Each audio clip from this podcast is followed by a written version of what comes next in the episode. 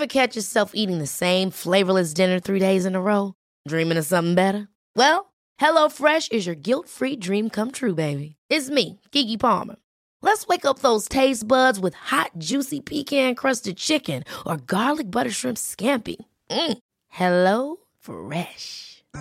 Stop dreaming of all the delicious possibilities and dig in at HelloFresh.com. Let's get this dinner party started. Millions of people have lost weight with personalized plans from Noom, like Evan, who can't stand salads and still lost 50 pounds. Salads, generally, for most people, are the easy button, right? For me, that wasn't an option. I never really was a salad guy. That's just not who I am. But Noom worked for me. Get your personalized plan today at Noom.com. Real Noom user compensated to provide their story. In four weeks, the typical Noom user can expect to lose one to two pounds per week. Individual results may vary. My podcasts often deal with distressing situations which are not suitable for children and some adults for that matter. Some of what I discuss may trigger uncomfortable emotions. If that does occur, please reach out to Lifeline, Beyond Blue, or any other support service or person you feel comfortable with. Please keep in mind that there's always two sides, sometimes more, to every story. My guests provide their recollection of an event or incident, sharing their thoughts and their emotions, but it's theirs. Not everybody will agree with them. I never want to tell any guest what to say or what not to say, so there will always be others that see it differently, and I understand that.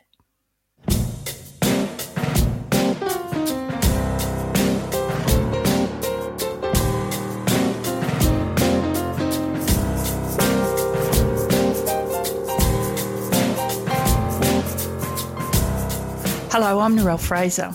I was a cop with Victoria Police for 27 years, 15 of those as a detective, having dealt with all types of crime, from a stolen bicycle to a stolen life. I witnessed the effect crime has on those involved and became one of those victims myself in 2012 when I was diagnosed with PTSD. However, out of adversity comes other opportunities like this, my own podcast. I'm still pinching myself. Thanks for listening and coming with me as we explore the human side and impact of crime.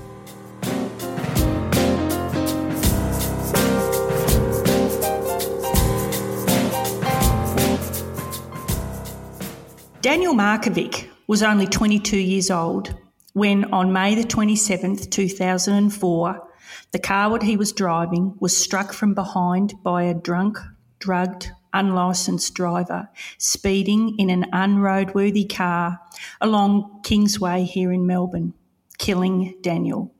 The man who killed Daniel had a roadside alcohol test reading of 0.266 and he'd appeared in front of a magistrate three times previously for driving offences. Are you shaking your head because I am?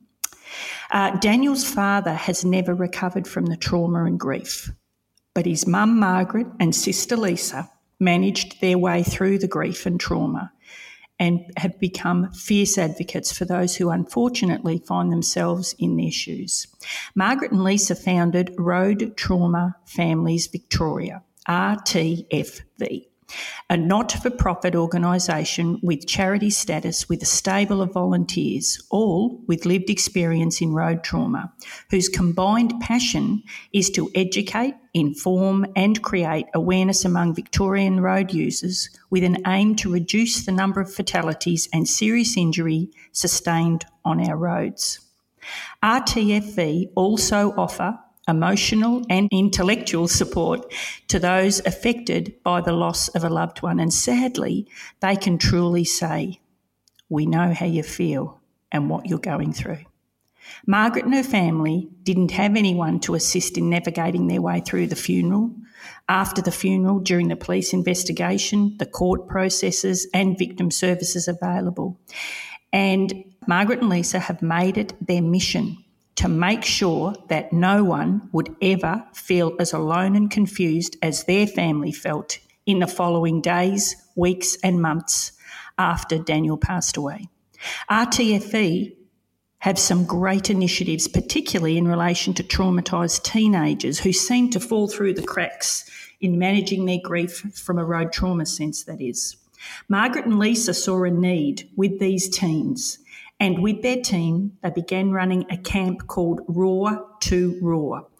That's R A W, the number two, and then R O A R, which has had great success, but like every volunteer program, it runs on the smell of an oily rag. You never know, someone from maybe an organisation such as TAC, hopefully they might even be listening to this podcast and offer RTFV some support in running these camps.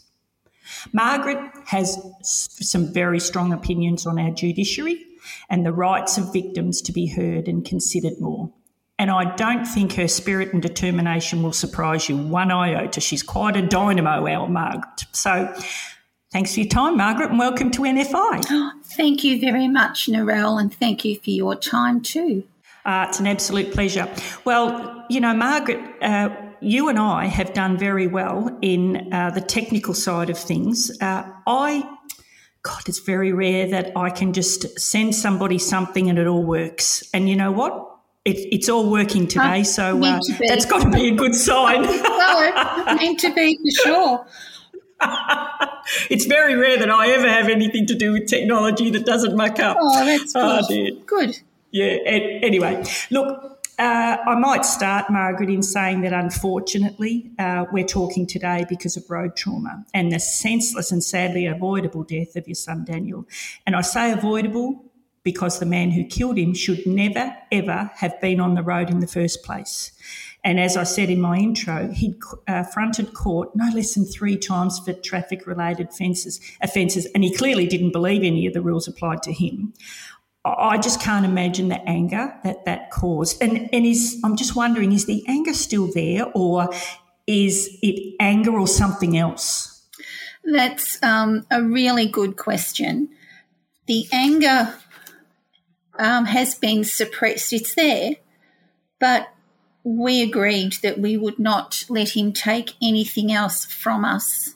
We don't give him the time of day. We don't mention his name. We don't um, really acknowledge him in any way, shape, or form.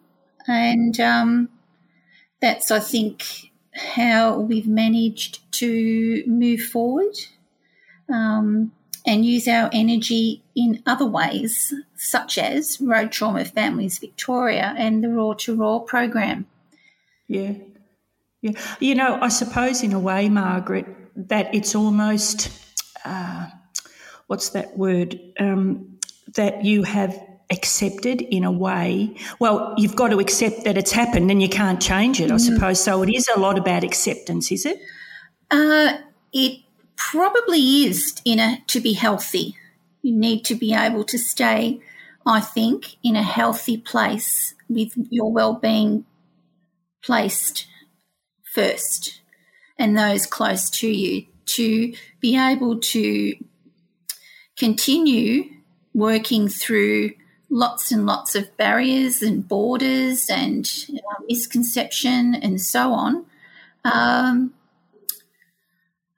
and the, the blocks, there are lots of blocks put in front of us all the time. But I'm sure Daniel gives us the strength to be able to do what we're doing. And it's, um, it's a, in tribute to him that we continue as well. So, um, yeah. And I'm sure he wouldn't want you to be uh, angry all the time. No. I mean, of, of, course, that is part of the uh, the grieving process mm. is anger.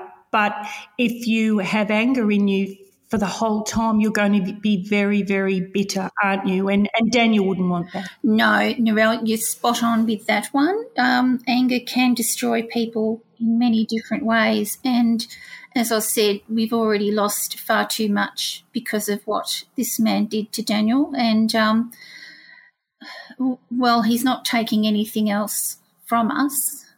But I've realised that as the years progress, there are more things that we will never be able to do or enjoy um, that I didn't realise early days. As you, you know, you move through milestones anyway in your lifetime. Um, grandchildren could be a good example. Um, seeing him develop as a young professional musician, um, enjoying family time as as families do and should be able to. Uh, there's a lot of gaps in our life that we will never be able to fill.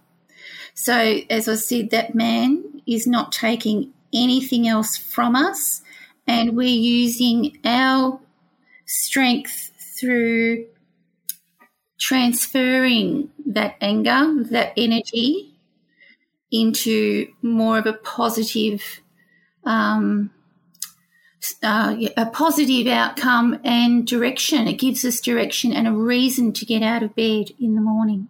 Mm. And it's easy for me to say, and easy for the listeners, you know, to think uh, that you could be, oh, what's the word? You could be forgiven for really being angry for the rest of your life. But as you say, it, has got to, it can't take over because uh, I think it would almost be like a cancer. It just eats eats away at you. Mm. No, absolutely right. And I've seen it happen over over our time helping families. It's it's a, a very tricky, difficult area to um, navigate through. Oh, I bet it is. And support people on their journey because of the anger, which overtakes grief. It just exacerbates it, I think. Um, and those around them as well. Not everybody grieves the same, and not everybody can rally and find some in, intestinal um, digging deep strength to be able to uh, step away a little bit, even a little bit at a time, because that to many is um, letting go. Whereas we feel it's um, connecting more, it's connecting stronger to uh, what Daniel would want and what we would like to see put in place for road trauma victims. Mm. And we will certainly get to that. But yep. I, I, just heard you say then something about Daniel and his music uh, career, mm. let's say. Yes. So, can you tell us about Daniel? Like, what were his aspirations in life at the ripe old age of 22? Exactly. Uh, Daniel was um, not just because I'm his mum, but he was identified across many levels of music as being an exceptional musician not just in the way he could play instruments, but he was also writing his own music. Then he's moved into managing bands. So, oh, okay. one of the bands that he was in very early days, probably about 18 years old, I think, they won the Battle of the Bands in Melbourne, which is a really huge achievement and is and a contract is often offered. The the band had some falling out and it just didn't all come together unfortunately. But daniel just kept going on with what he knew he wanted to do. He at seven started to play the piano at seven at seven yes yeah and then he moved on to uh, he wanted to play guitar so he went on to acoustic guitar and then moved over to or added um, lead guitar, electric guitar, and drums. He wanted to do that, so he played the drums. He learned how to. Uh, he wanted to learn the bagpipes, but that didn't eventuate. Oh my goodness! Uh, yeah, he was very, very, very busy. Um, and in demand too. So he he and his dad built a soundproof recording room behind our garage at home. Daniel was studying um, sound um, sound recording at RMIT. So, having the sound studio done, he was saving up to get the equipment he needed to record and everything else he wanted to do. And he was in midstream of doing that, and things were just starting to really come together. So um, in he was offered a music scholarship in year nine at Westbourne Grammar School, and through all of that, he um, his main instrument at Westbourne was the clarinet, and he also picked up saxophone and oboe. He was in all the bands, and you know, he was the boy basically. And um, after his year 12 results, he was offered a scholarship to Trinity College, which is a quite a high, reputable music program. But he didn't want to do that. He wanted to get out there and be in the field, so to speak. Yeah, so that's where that um, ended up. But I, in preparing for today, I found a book that Daniel put together when he was in grade six. And it's uh, different questions about yourself, um, how he describes himself and his family. Um, probably hear these pages going past. Sorry. But no, no, I think it'll be worth it. Well, I know it'll be worth it. You find whatever you need to find. Okay. Um, because there's there's nothing like hearing from really from Daniel himself as to you Yeah. know how he could describe himself. I mean, you couldn't get anything better than that. well, it's a it's a real treasured um, oh, I bet it is. Yeah. Yeah. Now, here we are. Physical characteristics and the way I look. My my eyes are blue. Oh. Yeah. My eyes are Yeah. blue. My hair is dark brown and is short. My height is 174 centimetres and my weight is 64 kilos. Now, Daniel grew to six foot six. Oh my goodness! Oh, yeah, Right. He is very tall. People tell me I look like my dad because I am tall and I have the same build. I look and walk like my dad as well. People tell me I look like my mother because I have the same shaped eyes and ears as my mum and I have her little finger. Whatever that means. But Yeah. yeah. just to um, add to that, he talks about his hobbies. Um, so he was a very proficient basketball player, probably because he's of his height. Oh yeah, that'd come in very handy. Absolutely loved his basketball. Now, my hobbies include basketball and Harley card collecting. I also have a large collection of coasters from all over Australia. I love water sports, and though I'm not very good at surfing and skiing, I am playing basketball, piano, and clarinet at the moment.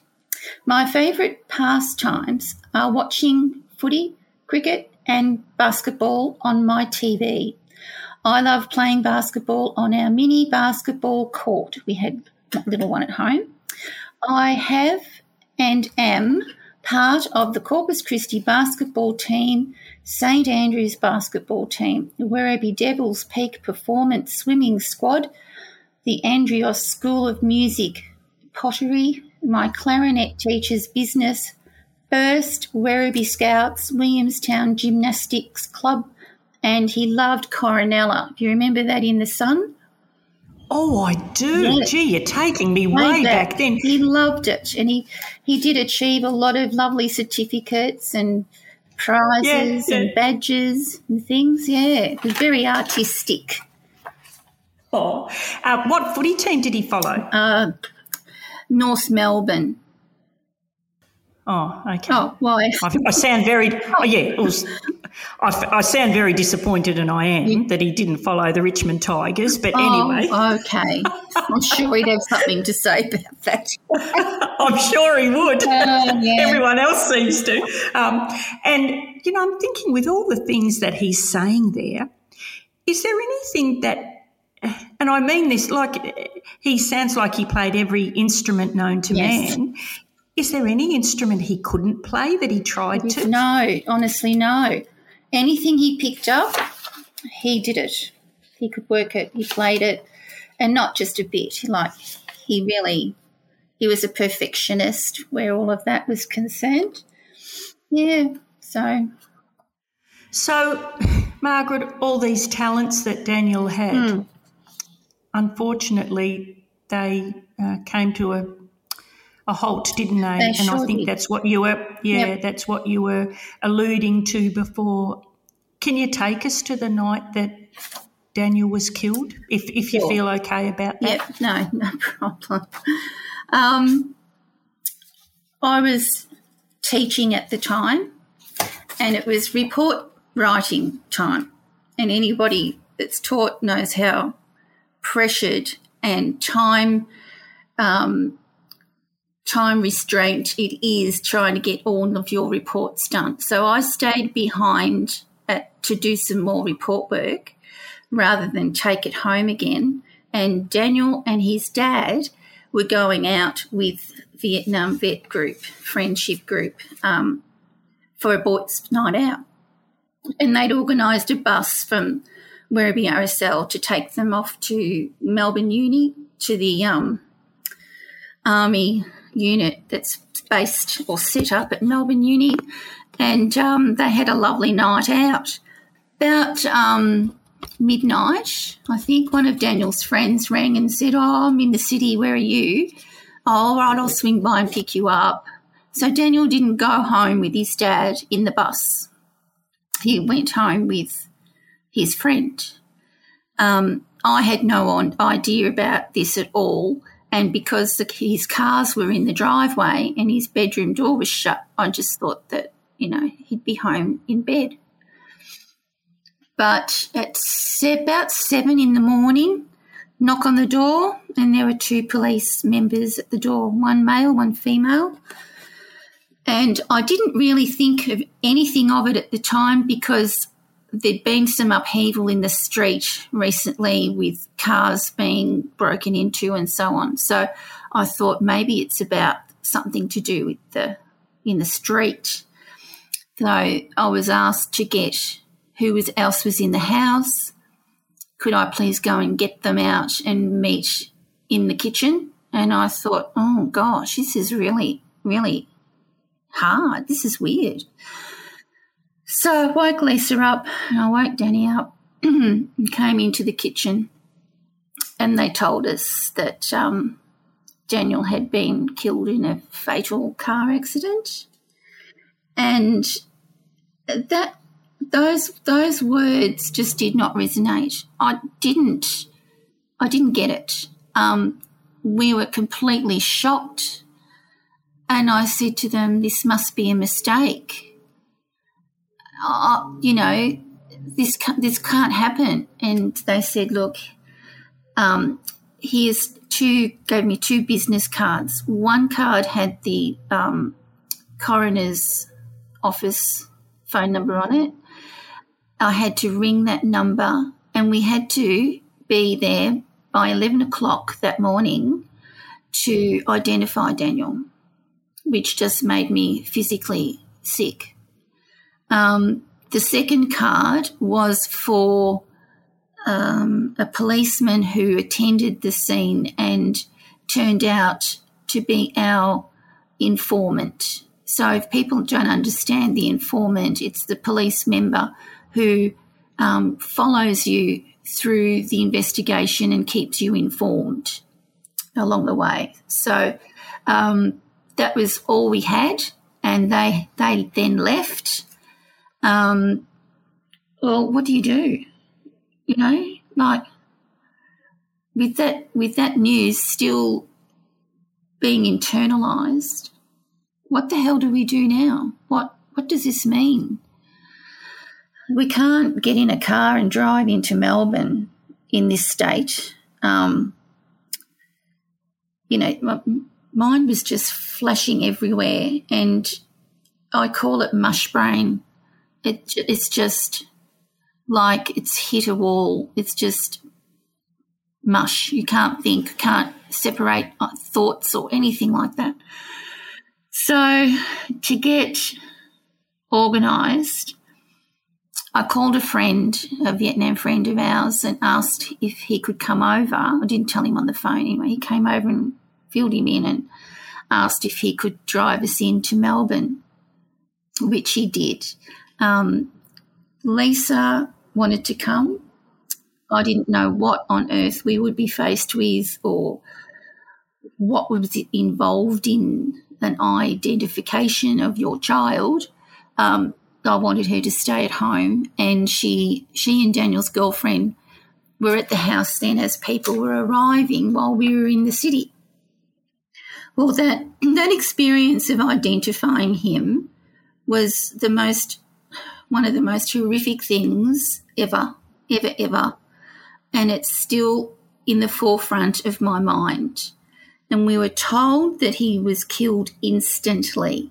Now, as a mother, what does that really mean? Did he call out? Did he suffer any pain? Did it happen so quick he There's never been a faster or easier way to start your weight loss journey than with PlushCare.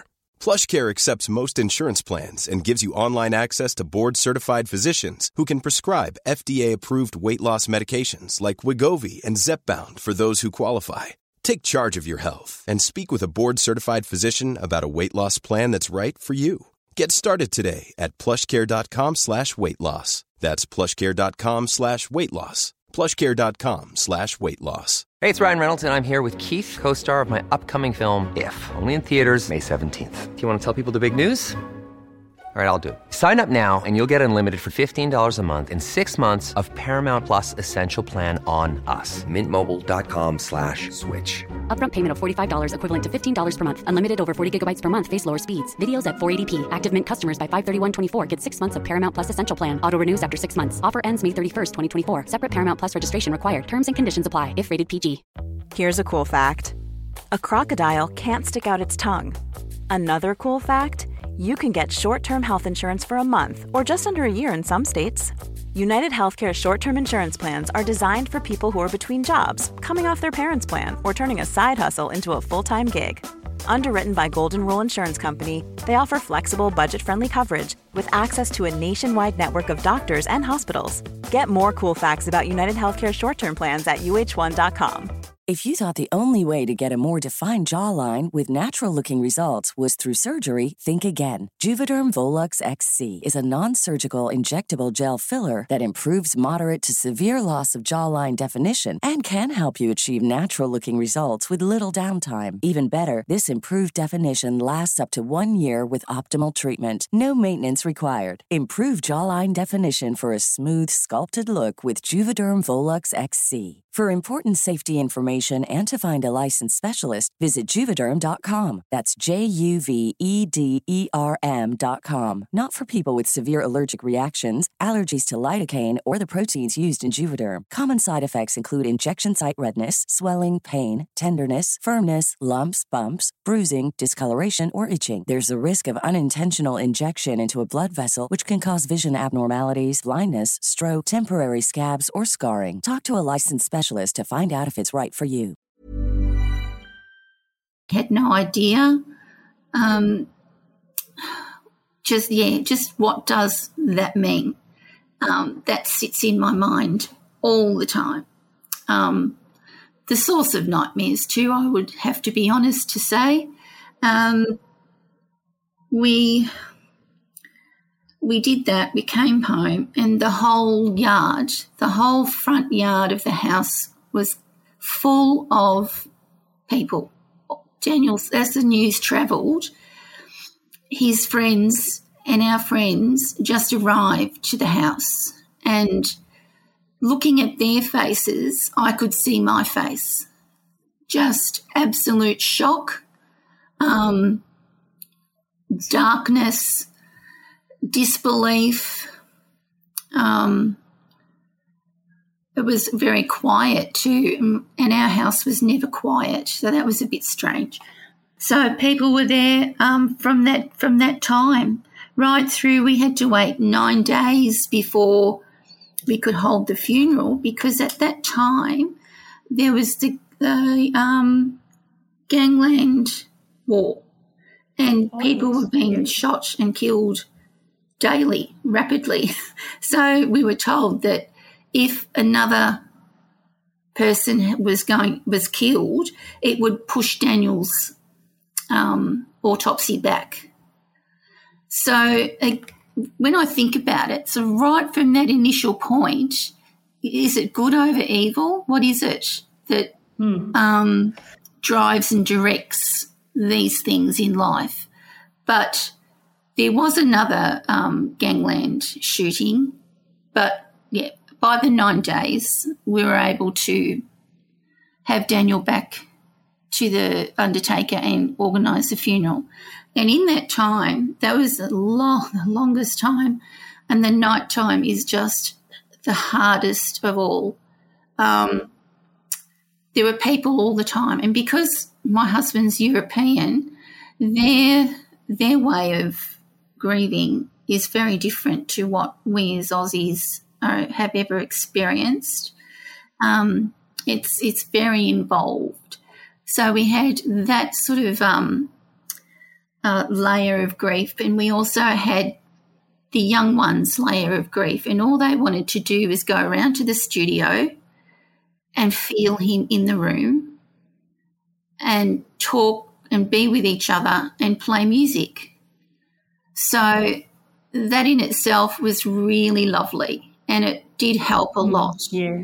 Um, Yeah. and that continued for months after, months and months after. They'd come as a couple or as a small group or individually, just come, go in the studio, and they'd feel better for it. Um, Could you go into that studio, Marg? oh, I did a lot. Yeah, just like into Yeah. his bedroom. Yeah, well, they, the young ones went into his bedroom too and just sat round and and had a chat because um, our house was very was very open and busy. People would, um, young ones particularly, would come and go. Um, see if Daniel's in his room. No, he's not in his room. Okay, we'll go out to the studio.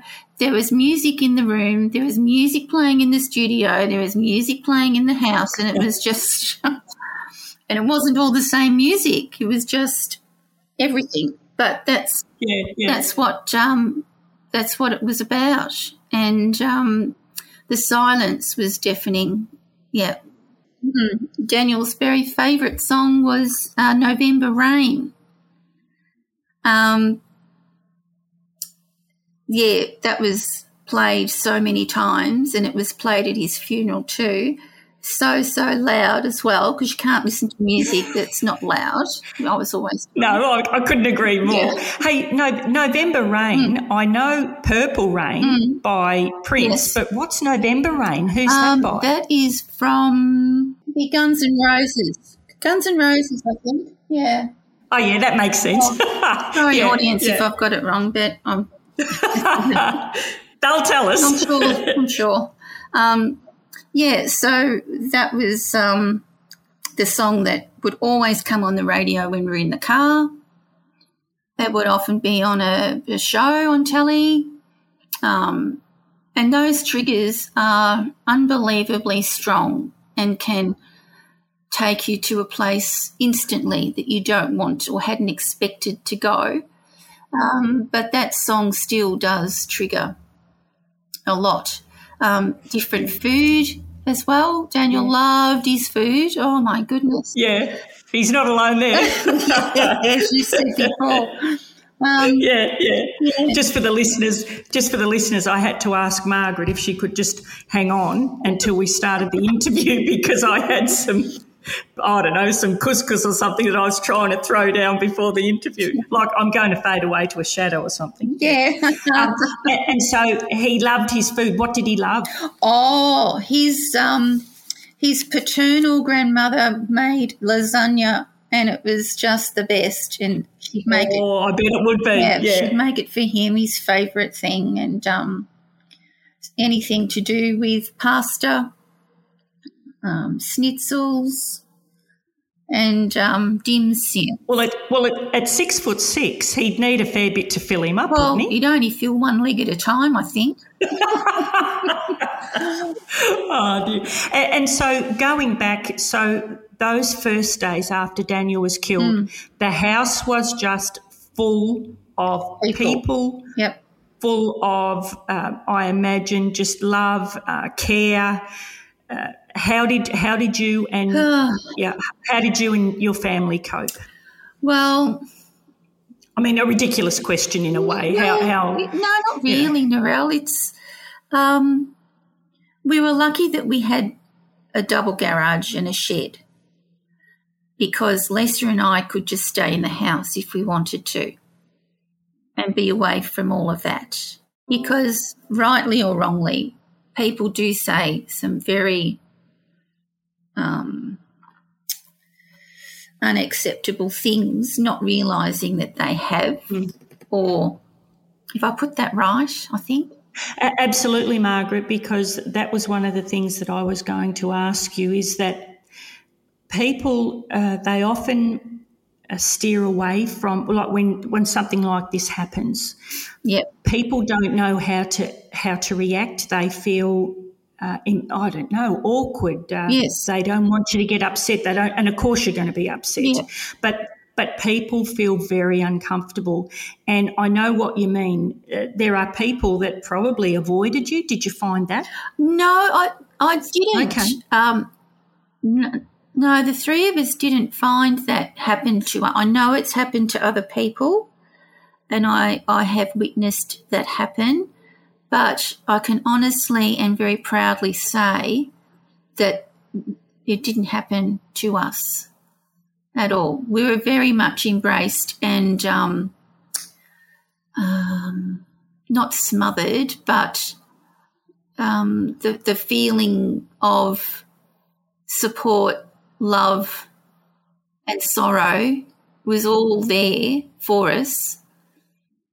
But nothing, nothing other than that. Um, I had a, a, school girlfriend came over, and we just sat and um, talked and laughed and talked and laughed and got louder and louder and had a few wines here and a few more there.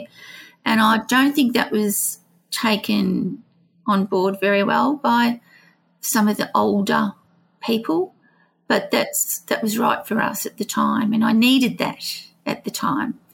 Um, I don't think there's anything right or wrong, wrong no. when you are grieving, and particularly in those first days, those yeah. first hours, weeks. Yeah. I would think whatever uh, floats your boat mm. is uh, whatever makes you feel good. But I'm just wondering, like, so what sort of advice would you give somebody who doesn't know whether to, somebody that's been through something traumatic? What did you appreciate and what didn't you like were you smothered to the point where you felt you needed to get away you needed some time on your own? What sort of things should well, people this, take on board? We did lisa and i did feel quite um, smothered but we also felt a little bit um, oh, perhaps marginalised because it was the grief was for danny losing his son and Lisa felt that it should have been her. So we had a lot of that yep. to talk through and work through. But mm. what I appreciated the most was those friends who are quiet and behind they're they're behind the radar. They don't make a big issue of things. So for example, one girlfriend just arrived and she would just quietly do the dishes, put them away, make a cup of tea. How you going? You right now? Tell me if you need anything. All right, I'll be back tomorrow. That that sort of help was amazing. Um, there were quite a few people that did different things like that. Um, our house was like a florist shop. We ran out of space on even on the floor to put all the beautiful flowers that were sent. But if I, from my point of view, I would advise that the support extended to people needs to be the right in the right way for them. You'd have to know the person, the family well enough to know or even try to know mm. what would be the best way of assisting. So even just to come in to the garage and put music on that Daniel liked is is a, an amazing thing to do because it's so quiet and gloomy and you know um, yeah yeah. but that that was good because it just lifted everything and I hadn't even thought of doing something like that. Um, yeah I mean bringing food and all of that is so so um, appreciated to uh, friends that arrived with you know soup and casseroles and Mm. cakes and all sorts of things was fabulous. Mm. Um, but It's it's funny you say that because I, we have some friends close by that uh, their son died of natural causes uh, very unexpectedly, but we didn't know them very well at all. Right. And that, and that's exactly what we did was that we uh, took them some food. Mm. I made a, a lasagna, certainly not like um, uh, uh, Daniel's maternal grandma. I'm sure it wasn't up to that level, but it was just a way of saying, We're thinking of you and I hope this helps. Mm. Yes. Yes, so I understand completely. Food is a, well, you don't have to worry about what you're going to. You know, Right. having because people come around all the time, don't They they? do, and yeah. they come around for cups of tea, and you've got no biscuits, you've got no cake. It's lovely right. not to have to worry. It's one of the things you don't have to worry yes, about. and you know you need to make sure that you keep your health up as well. So um, having the the food there, there's no excuse not to eat. Even though you don't feel like eating, you still need to eat and keep up your your strength and so on. Um, Margaret, there was a couple of things that you spoke about uh, just before that I wouldn't mind going back to if you don't mind. Okay. When you talked about uh, between you identifying Daniel and uh, Daniel's body being released yes, was nine days because of there were gangland murders going on. yes, I think I I heard that you were um, disgusted is the wrong word, but I am. I think to myself, are you bloody kidding me? That a gangland murder Yep. Would take precedence Yes. over a young man, a good, uh, law-abiding citizen, Yep. and he is put back because of a. Oh, I could swear, Margaret, That's but it. I'm trying not to. that's exactly because right. Yep, Oh, I couldn't Margaret, believe it. how did you how did you deal I with that? I just could not believe it. Pack of bloody yeah, and oh, and if there's another one, then we'll probably find that we have to put it back further. Oh, I could not believe it. Why would that be like? Why would they take? I, I don't understand. I'm nearly go, I'm gobsmacked. But why would they take precedence? Yes, they should. But from my point of view, they should Be be, the at last. the back of the. Absolutely. yes, exactly right. I'm sure um, that their just come up comeuppance would have happened anyway, but not to the not to the detriment of good people. Oh, couldn't agree more. Oh, that was just, I couldn't believe what I was hearing. Yeah. Um, and, and also, if we could go back to um, identifying Daniel, Mm-hmm. did you have an opportunity for somebody else to identify him, or or did you want to, Mm. or how did that come about? Um, I don't remember if we were given an option, but I wanted to. I wanted to see him. I wanted to be sure it was him. I wanted to um, know and find out as much as I possibly could about his injury or, you know, what the information was. And you, we couldn't touch him or anything. Um, it was very clinical uh, behind a glass, we big glass window, and he was on a gurney with a sheet up to his neck. Yeah. So, yeah, that was that was about it. And a voice comes over into the room and says, um, because I had to fill out forms as well. Um, yeah, that. Were you on your own, Margaret, or well, no, I had. Um, well, Danny came with me. His mate that took us in, myself, Danny's sister, and my mother. Yep. But I mean, how, how can you, how do you support someone in a room like that? All I wanted to do was crawl into the corner and, you know, be somewhere else. Margaret, is do you think that there's a way? It is very clinical. I, I know exactly the room. Unfortunately, exactly the room through working, yes. not through um, a personal experience. Yes, but it is very, very clinical. And I wondered to myself if there was any way that they could make it a little bit more, I don't know, warm or. Mm.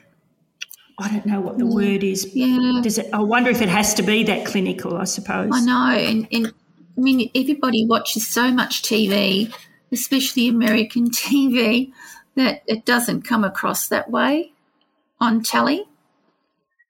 But that shouldn't be the the benchmark anyway. But it's not um, it's not personal at all. And it should, but it should be, should shouldn't be. it? Because mm-hmm.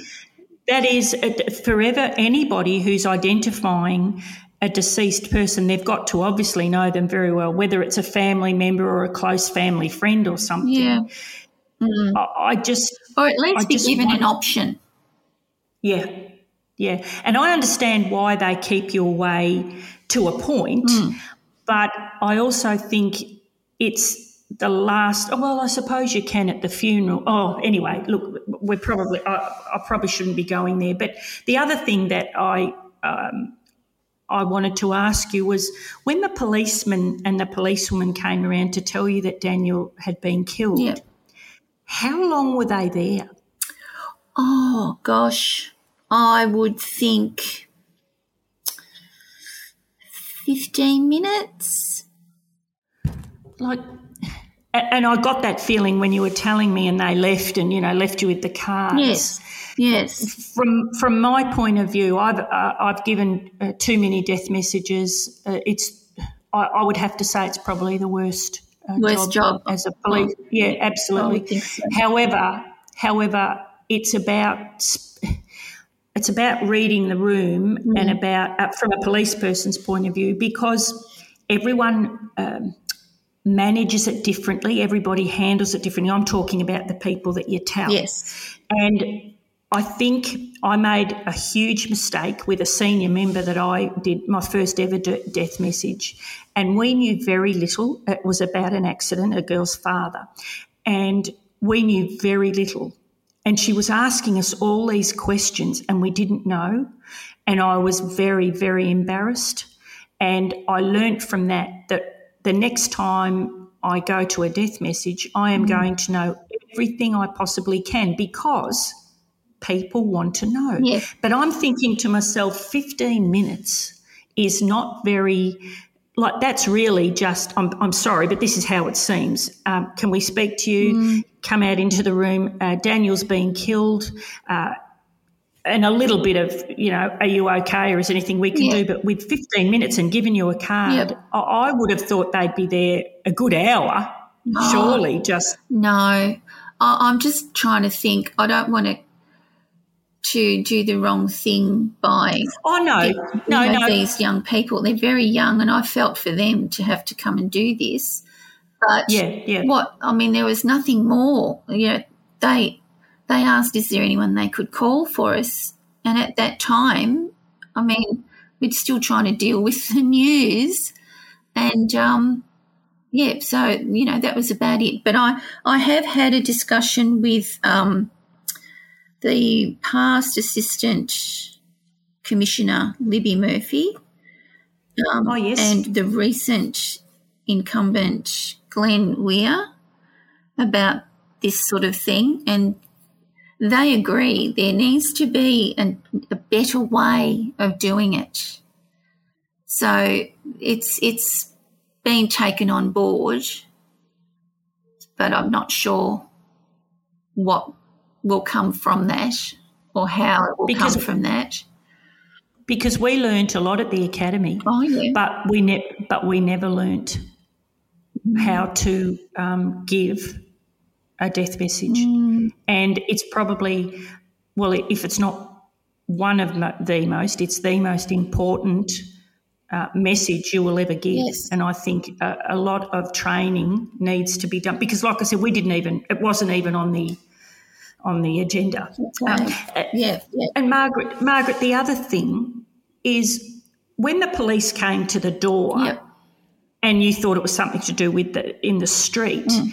you said, uh, did you ever go when they said, "Oh, you, is there anyone else in the house? Can you go and get them?" Did you go to Daniel's room and he wasn't there? Yes, I did. Yep. Right. Yep. And is that when the penny dropped a bit? Um, yes, it did actually.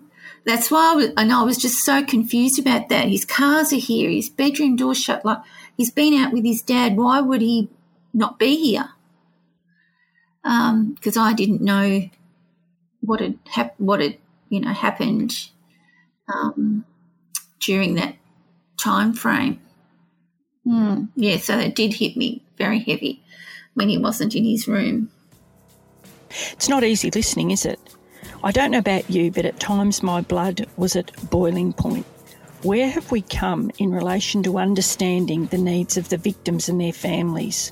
It still appears that they're left out in the cold, and very little time is spent considering what they need, the information that they might require, explanations as to what's happening, why, and when. But if we don't have people like Marg telling us this and highlighting the issues, we'll never improve. Next week, we talk about the court process and how Marg was prepared to fight for what she believed in and not be told, you know, like this is how it's always been done, so that's how it's going to be done.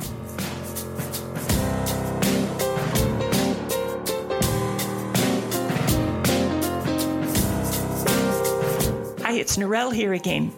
Thanks for listening, and I hope you enjoy the podcasts as much as we enjoy putting them together.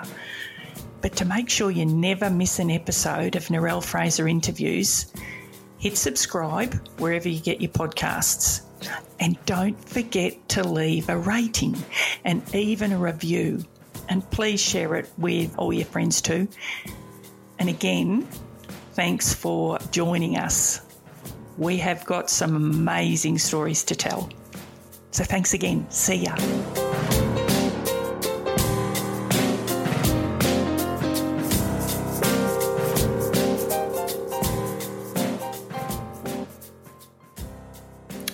Hello, guess who? Just a quick interruption here to let you know you can now become a Narelle Fraser Interviews Patreon. How exciting! Simply go to www.patreon, that's P for Peter, A T R E O N for Narelle.com and search for Narelle Fraser Interviews and to all of you out there who continue to support me, thank you so much.